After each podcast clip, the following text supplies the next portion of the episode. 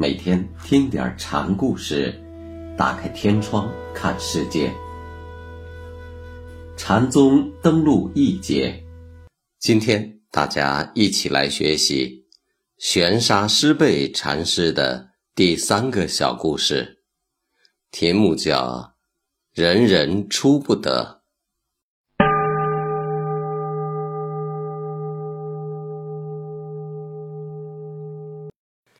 古山神验禅师来访玄沙，玄沙便对古山画了一个圆像。古山一看，便说：“人人出这个不得。”玄沙说：“我知道你要到驴胎马肚里做活计去了。”古山一听玄沙这样说，他就问：“那和尚又怎么说呢？”“人人出这个不得。”玄沙只是重复了古山的话，古山越发的蹊跷，就问：“和尚这么说，不掉到驴胎马肚里去，我怎么这么说就要到驴胎马肚中做活计呢？”我说的对，你说的不对，就这么简单。”玄沙说道。“那么，玄沙的人人出不得。”与古山的人人出不得，区别究竟在哪儿呢？按禅宗的话说，区别在于有无体悟。玄沙画圆相是表示圆满佛性，具有包容一切的含义，这一点是佛家人人知道的。古山说人人出不得，这个显然是把圆相视为至上境界，认为。人人都超不过他，这显然是住空着相了。所以玄沙讥诮他要堕入六道轮回。也就是说，古山的堕意处在于他缺乏对自信的自信，把原相所表示的境地看作高于个人。而玄沙在说同样的话时，虽然也承认了。人人都不会超出原相的境界，但这却只是说，人人经过对自信的明见，可以到达这样的极点。所以，他的人人出不得，是建立在众生与佛平等的基础上的。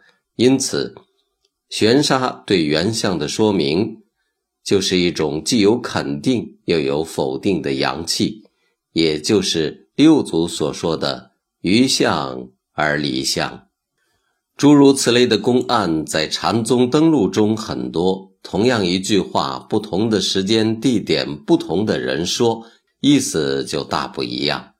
开悟的人要砍柴担水，不开悟的人也要砍柴担水，却有着明心与否的大不同。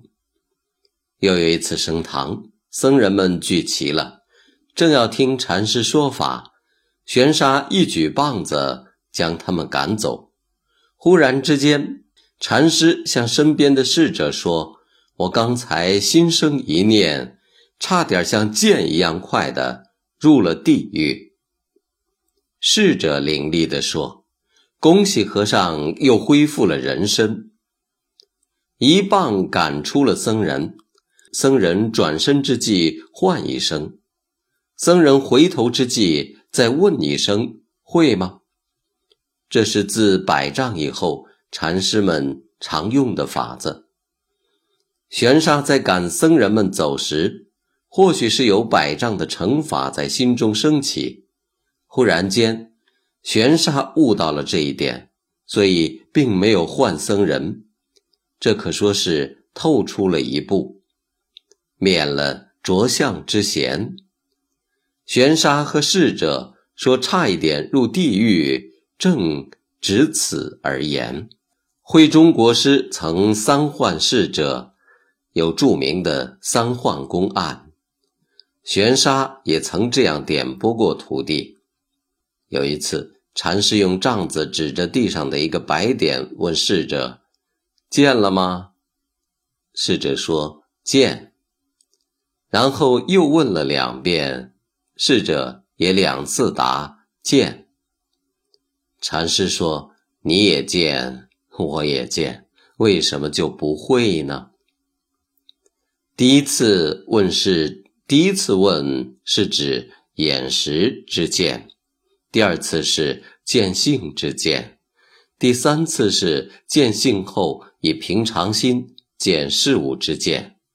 这里实际上当有正反和三个阶段，但逝者在回答中并没有显示出悟道这一层的意思，所以禅师。才这样说他。